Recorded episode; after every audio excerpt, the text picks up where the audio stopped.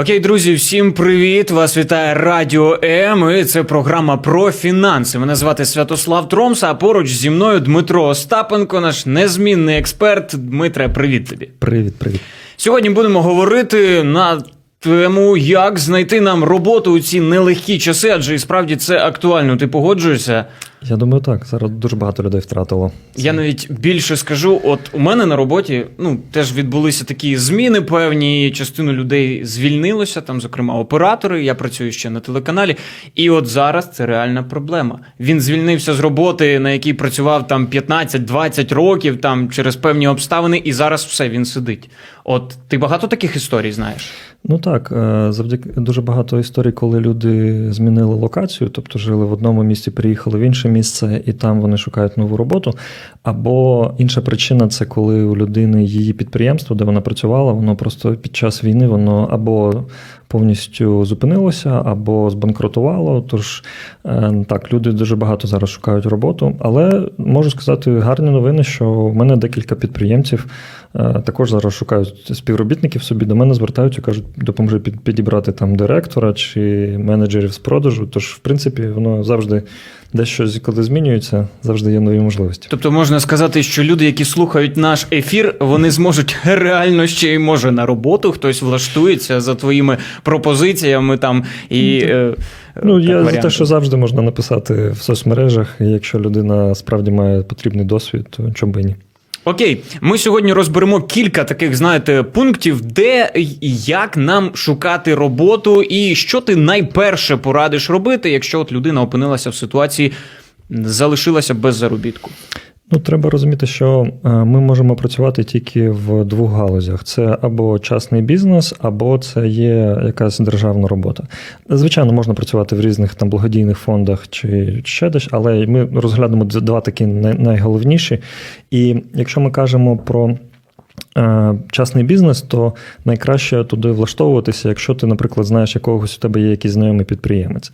Тобто, що на практиці можна зробити? Це можна сісти, відкрити свій Facebook, свій Інстаграм, відкрити, якщо є у людини LinkedIn, відкрити телефонну книгу і просто почати виписувати всіх, хто є підприємець. От якщо навіть з людиною немає спілкування особистого, близького, але просто ми знаємо, що це є підприємець, ми його виписуємо. Якщо, наприклад, ми знаємо, що наш якийсь знайомий працює і в нього там брат підприємець, ми виписуємо цього, наприклад, знайомого.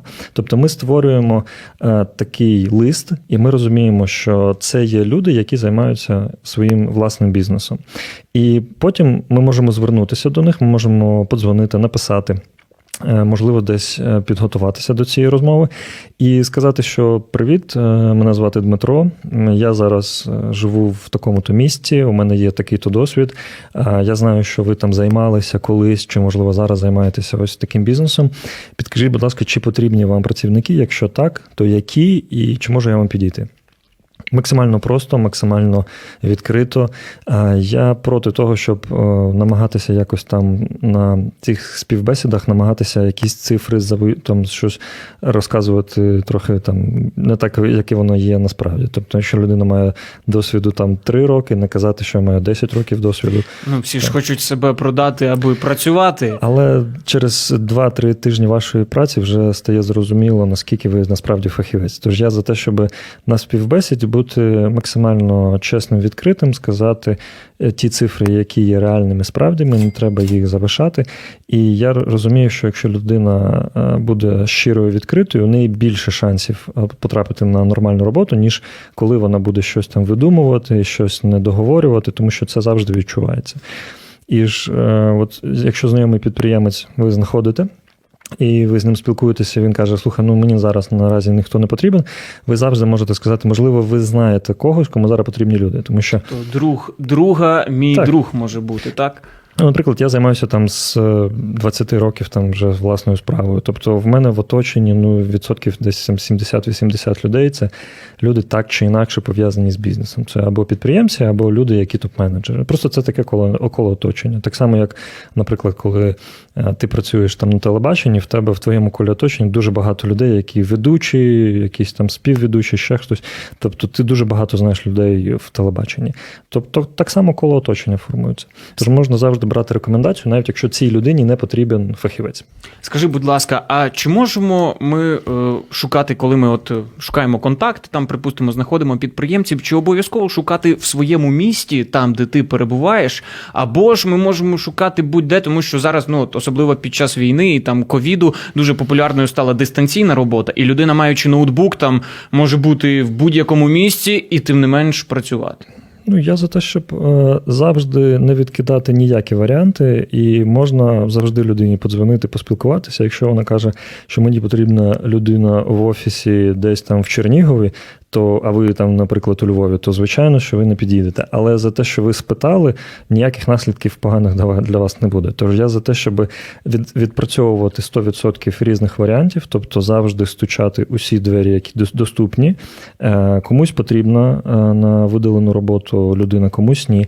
Але якщо ми відпрацюємо увесь наш список підприємців, я думаю, що людина там на 10-20-му вже там смс-ці чи дзвінку, вона вже знайде для себе якісь варіанти. Тобто треба якби все одно старатися, навіть якщо 10 спроб, ти нічого не знайшов. Та? Звичайно. Мене дуже це дивує, коли мені люди кажуть: Діма, я зараз не можу знайти роботу, це так важко. Я кажу: слухай, скільки в тебе було співбесід? Ні, ну в мене не було співбесід, але я 3 людям подзвонив, і вони сказали, що їм зараз ніхто не потрібен, що там зараз війна. Я кажу: слухайте, коли був мирний час, мені було 17 років, я там в школі вчився, там 16-17 років. Я влітку працював там на декількох різних роботах, тобто в мене там з класу 8-9 у мене не було жодного літа, щоб я не перепрацював на там дуже багатьох роботах. Я просто був, ну, мене неможливо було зупинити. Я скупляв усі газети, які були в місті, тому що тоді не було так поширений інтернет, як зараз. Я скупляв усі газети, і я по кожному номеру просто дзвонив і казав: мені 17 років, мене звати Дмитро, я вчуся в школі, але я такий, я молодець в тому. Пустіть мене на співбесіду. Тобто я просто був як такий телефонний терорист. І мені могли за один день 3-4 людини відмовити. За один день. Але я продовжував. І тому, коли я закінчував школу, у мене вже було більше 20 професій, які я спробував. Тобто дуже різних.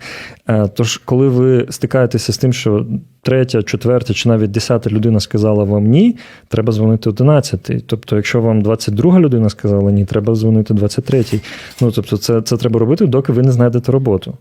Інколи, звичайно, можливо, якщо от ви розумієте, що ця відмова пов'язана із вами особисто, а не через ситуацію на цьому підприємстві, можливо, треба змінити підхід. Але ми трохи згодом про це поговоримо. Скажи, от трошки ще торкнемося. Ти сказав, 20 професій ти спробував за шкільні часи. Зараз теж існують моменти, коли людині, ну, так чи інакше доводиться змінювати професію, тому що, припустимо, її основна, навіть у нас у телевізійному бізнесі величезний конкурс, ти розумієш, все операторів, ніде вони зараз не потрібні. Угу. І аби тобі якусь роботу знайти, тобі треба змінювати вже якусь спеціальність, і ти не оператором, там, не знаю, там, вантажником, там, будівельником. Так можна робити? Ти радиш, якби, ну, щоб людина змінювала спеціальність. Якщо серце цього хоче, насправді. Тобто, я розумію, що якщо людина на своєму місці, вона буде робити це і без грошей, у неї буде до цього така природня тяга, і в неї буде природній інтерес, навіть якщо їй за це не пропонують великі кошти, тому що вона насправді це дуже сильно любить. Якщо людина ходить на якусь роботу тільки заради грошей, і вона розуміє, що як тільки мені перестануть платити гроші, там я ні хвилини не протримуюся на цьому місці, можливо, тоді, якщо вона так себе заставляє йти на якусь роботу, можливо, тоді є сенс спробувати щось нове. Ну, я зараз більше про такі вимушені ситуації. Ти хочеш працювати за своєю основною спеціальністю, але немає змоги. От що тоді робити? Я думаю, що треба на деякий час пробувати щось нове, тому що просто якщо триматися тільки за свою позицію, за свою професію, а вона зараз не є в тому регіоні, де людина живе, вона не є зараз актуальною, то тоді треба спробувати щось нове, можливо, понизити трохи свої очікування там і зарплати, і, можливо, робота десь буде більш брудною, там, тобто людина не в офісі, а, можливо, вона там щось десь буде налаштовувати, якесь обладнання чи ще щось, але якщо в людини закінчаться повністю гроші, вона все одно піде на першу роботу, яка буде її хоч якось кормити. Тож, звичайно, краще, коли в неї є якийсь ще час, є якісь можливості, то краще, звичайно, щоб вона цей процес був не такий болісний. Окей, що ще ми можемо зробити, окрім того, щоб там прошерстити свій список контактів, там дізнатися у підприємців, як ми ще можемо знайти роботу? Ну, коли ми будемо цей список підприємців шукати, я б також, можливо, виписував би деяких просто людей, які десь працюють на якомусь підприємстві. Тобто, можливо, це не є підприємець, але це є людина, яка займає якусь позицію там, менеджера, керівника чи ще когось. Тобто, я б, якщо в мене з підприємцями не спрацювало, тому що це люди, які приймають рішення, найкраще, якщо ти будеш говорити напряму з цією людиною. Якщо не вийшло серед своїх знайомих підприємців знайти роботу, тоді ми вже виписуємо просто людей, яких ми знаємо, в яких є якийсь ресурс, тобто вони працюють на якомусь підприємстві, і тоді вже ми починаємо спілкуватися з ними. Історія вся та сама, просто ми просимо, щоб нам організували співбесіду.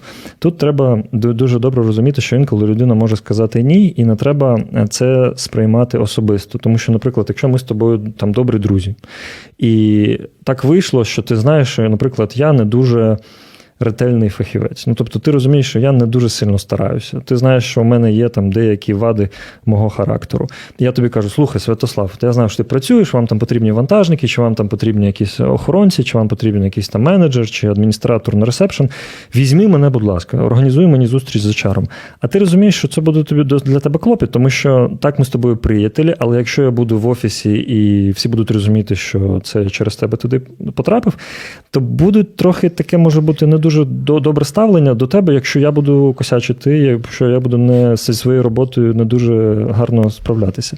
Саме через то треба поважати, якщо, наприклад, ти скажеш мені, слухай, Дмитро, зараз не дуже гарний час, я зараз не можу, мені зараз трохи не до цього, і я, якщо чесно тобі кажучи, я зараз не розумію, що не дуже в нас вийде попрацювати саме в цей період. Тобто в будь-якому разі не треба ображатися на людей за це. Так, людина має право сказати вам ні, тому що у вас є репутація, у вас є якісь свої вади, у вас є сильні сторони, слабі сторони.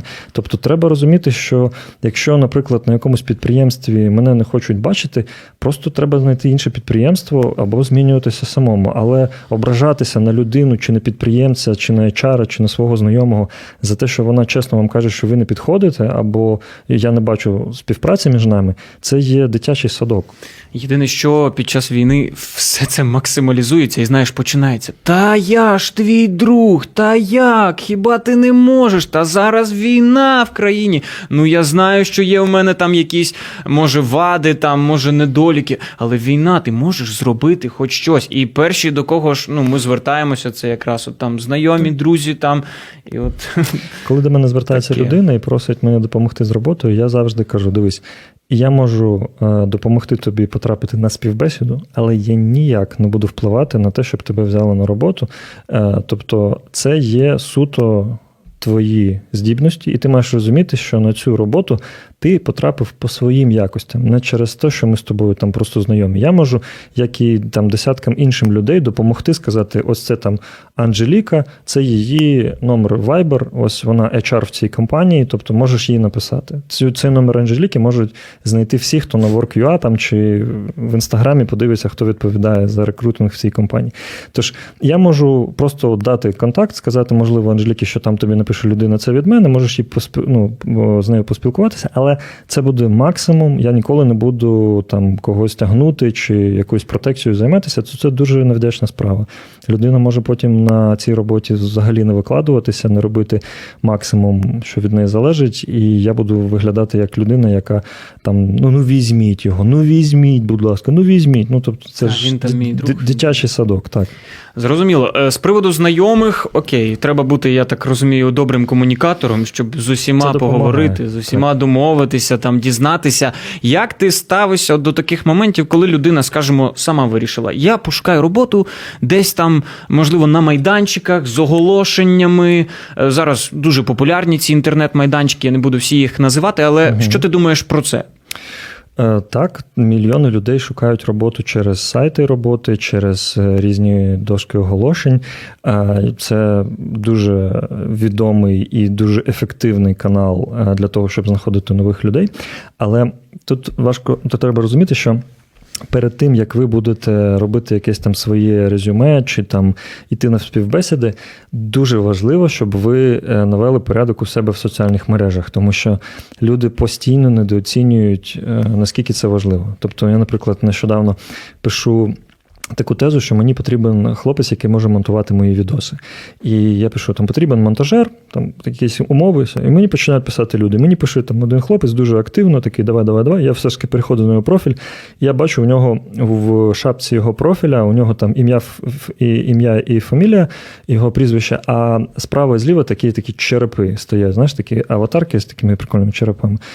Я дивлюся на це все, я думаю, ну невже ти думаєш, що я, дивлячись на, як ти підписуєш себе і ставиш себе там з цими черепами, невже ти думаєш, що я буду продовжувати якусь там з тобою комунікацію? Тобто я розумію, що це такий приклад трохи максимізований, тобто таке рідко зустрічається, але якщо, наприклад, в ваших соцмережах є якісь дуже невдалі фото, десь де ви там якийсь там ось такого плану. Цього там треба уникати, я так розумію. Людина буде оцінювати вас, вона буде дивитися ваш профіль. Я розумію, що це там гулянка з друзями, була якась там ще там щось. Тобто там я розумію, що там був якийсь час, коли це було там доречно, але якщо ви реально хочете влаштуватися на роботу, треба ці фотографії прибрати, видалити, щоб у вас був профіль, якщо не ділової людини, то хоча б адекватної людини, де жодна з фотографій не компрометує людину. І треба в себе в своєму там профілі написати про себе, що я там, наприклад, там батько там з 3 дітей можна написати, наприклад, там, що я займаюся такою-то справою, там, що в мене там дружина, можна поставити посилання на дружину, щоб людина могла перейти, побачити, що ви там сімейна людина з нормальними цінностями, що ви стабільна людина. Тобто фактично можемо сказати, що наші соцмережі – це як ще одне резюме. Це таке. Візитка, це найбільше. Тому що дивіться, що відбувається. От я зараз деяким своїм клієнтам допомагаю підібрати там директорів в їх компанію. Я на сайті, наприклад, у нас є сайт в Україні, такий дуже відомий про роботу. Я там знаходжу резюме людини, яка мені нормально. Вона може не ставити посилання на себе в Фейсбуці там, чи в Інстаграмі. Деякі ставлять, деякі ні. Навіть якщо вона не ставить, у мене є в резюме її фотографії, я заходжу в Фейсбук, я пишу її ім'я, фамілію, я видивляюся, там інколи вона зразу випадає, інколи ні, але я знаходжу там на першій, на другій сторінці, я завжди знаходжу цю людину, тому що фотографію я розумію, кого я шукаю, тому що в резюме фотка є. Все, мені далі по Фейсбуку, мені встає все зрозуміло, тому що резюме, людина завжди, там все буде ідеально, там будуть комунікативні навики, досвід роботи, курси, стрес, там я дуже стресостійкий, тобто там буде дуже багато таких класних речей. Але в соцмережі заходиш, і він там з дружбаном сидить десь, там у них пиво тут у них риба якась, він такою з червоною мордою біля костра, він сидить, каже, кум приїхав, тобто, і воно зрізає. Тобто я розумію, що це на все свій час. Окей, людина, вона може розслаблятися, як вона вважає за потрібним.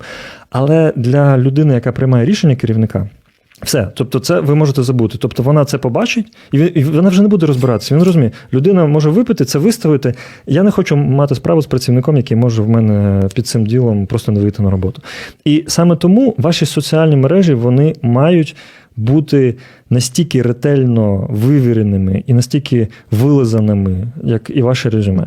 Тобто це дуже важливо. Скажи, отакий момент. Але під час війни, так, можливо, хтось робить таку, поблажку, пробачте за слово. Тобто, в ідеалі, там, в мирний час ти звертаєш увагу на всі ці там моменти, критерії, резюме, там, аби він був чистий, аби він був, презентабельний і все таке інше. Але війна, вона змушує людей, через всі ці трагедії, які відбуваються, трошки, бути більш поблажливими. Ти помічав таке? Я не знаю. Я можу сказати, що тут справа не в поблажливості. Якщо, наприклад, ти підприємець і ти наймаєш людину собі, ти починаєш платити їй заробітну платню. Ти перший місяць вона просто знайомиться з колективом, вона починає розуміти свої зони відповідальності, вона десь потроху, дуже по міліметру, вона починає розуміти, чим насправді займається фірма. Це перший місяць. Ти платиш все це час її кошти. Другий місяць, третій місяць. Наприклад, ти під час другого, третього місяця розумієш, що це не та людина, яка тобі потрібна. Тому що ти був дуже добрий на співбесіді, і ти розумієш, ну так, треба ввійти в положення людини, вона переїхала, вона зараз там без грошей сидить, так, він це не та людина, яка нам потрібна, але, можливо, ми підтягнемо в процесі. Підприємець на такі граблі, як правило, тільки один раз вступає. Тому що, коли він звільняє людину через 3 місяці, і він розуміє, що за ці 3 місяці він більше, ніж, наприклад, таке, там, 50 тисяч гривень віддав фонд її зарплати. Це весь цей час людина не виконувала нормально функції, тому що вона в'їжджала в цю роботу, і вона по своїм компетенціям не тягнула цю роботу потім, як з'ясувалося, через що її звільнили. І ти заплатив за свою доброту на співбесіді там декілька тисяч доларів, і в другий раз ти в таке не підеш. Ти будеш шукати людину, яка тобі підходить, і все буде мати значення. Як людина виглядає, чи є в неї там охайні ногті, чи не охайні ногті, чи вона там голову помила, чи не помила, чи в неї сорочка випрана, чи не випрана. Все буде мати, як вона говорить, як вона себе тримає, які в неї соцмережі. Тобто це все має бути дуже-дуже підготовленим. Тобто так, це має бути якісним. Доцільності коштів, це ти точно підмітив, що зараз тим паче під час війни всі ж якби збираються так максимально економити, де можна. Добре, є ще один момент, який ми розглянемо наостанок, це центри зайнятості, тому що багато людей, ну, якби за звичкою цим користуються, там, ти міг бути навіть тимчасово безробітним, там, бути в центрі зайнятості, щось там, якісь варіанти тобі підбирають. Зараз не знаєш, як вони працюють і чи варто сподіватися на такий варіант, що тобі щось підберуть? Ну, центри зайнятості, вони, якщо ви працювали офіційно, і якщо за вас ваш роботодавець платив податки, то ви можете стати на облік в центр зайнятості на той час, що, наприклад, якщо деякий час ви не зможете знайти собі роботу, ви будете хоч якісь гроші отримувати від центру зайнятості. Це нормально, тому що ви були як людина, за яку платили податки, і зараз держава вас в цей скрутний час може трохи підтримати. Чи... Знаю я випадки, коли знаходили там дуже високого рівня керівників через центр зайнятості. Мабуть, ні. Але через центр зайнятості можна знайти більш просту роботу, коли, наприклад, це робота водія там, чи експедитора, чи, можливо, там, бухгалтера. Тобто через центр зайнятості такі можливо знаходити. Я впевнений, що і керівники знаходять роботу, але в моєму досвіді цього не було. Тож я, мабуть, все ж таки, я більше робив би акцент на те, щоб в центрі зайнятості стати на облік, розглядати ті пропозиції, які вони вам надсилають, але зробити упор на те, щоб через сайти роботи, через дошки оголошень, через своїх знайомих, коли ви вже до ладу привели свої соціальні мережі, якомога з більшою кількістю людей спілкуватися кожен день і бути активним. Тобто самому брати телефон і самому дзвонити. Якщо вже це у вас перестане працювати, то ви можете просто відкривати Інстаграм і просто по 50, по 60, по 100 повідомлень в Інстаграмі розсилати різним бізнесам і казати, мене звати так-то, так-то, у мене такий-такий досвід, я бачу, що ваша компанія займається тим-то, тим-то, тим-то. Можливо, вам потрібні якісь зараз фахівці. Клас. І наостанок, напевно, кажуть, якщо вже нічого не допомагає, то можна помолитися, та, щоб знайти роботу. Це теж діє, як я думаєш? Я вважаю, що з того треба починати. Я вважаю, що це не наостанок, я вважаю, що це насамперед. Тобто, якщо ви розумієте, що у вас зараз будь-яке важливе рішення в вашому житті – виїхати, повернутися, змінити роботу, змінити місце проживання, можливо, там щось купити. Ну, наприклад, ви там планували щось покупати, там, купляти там, якусь нерухомість чи ще щось, і ви зараз розумієте, що з одного боку вам треба це робити, а з іншого боку така дуже нестабільна ситуація в нашій країні. Я вважаю, що помилитися – це те, що, з чого взагалі треба починати. Клас, дякую, Дмитро. Друзі, говорили сьогодні про те, як шукати роботу в наші скрутні часи. І сподіваємося, поради Дмитра, вони допоможуть вам якось, знаєте, стабілізуватися, якщо ви шукаєте роботу, можливо, нарешті знайти її. Тож, побачимося у наступних наших випусках програми «Профінанси». Ми вам кажемо па-па і до наступних зустрічей. Дякую, бувайте.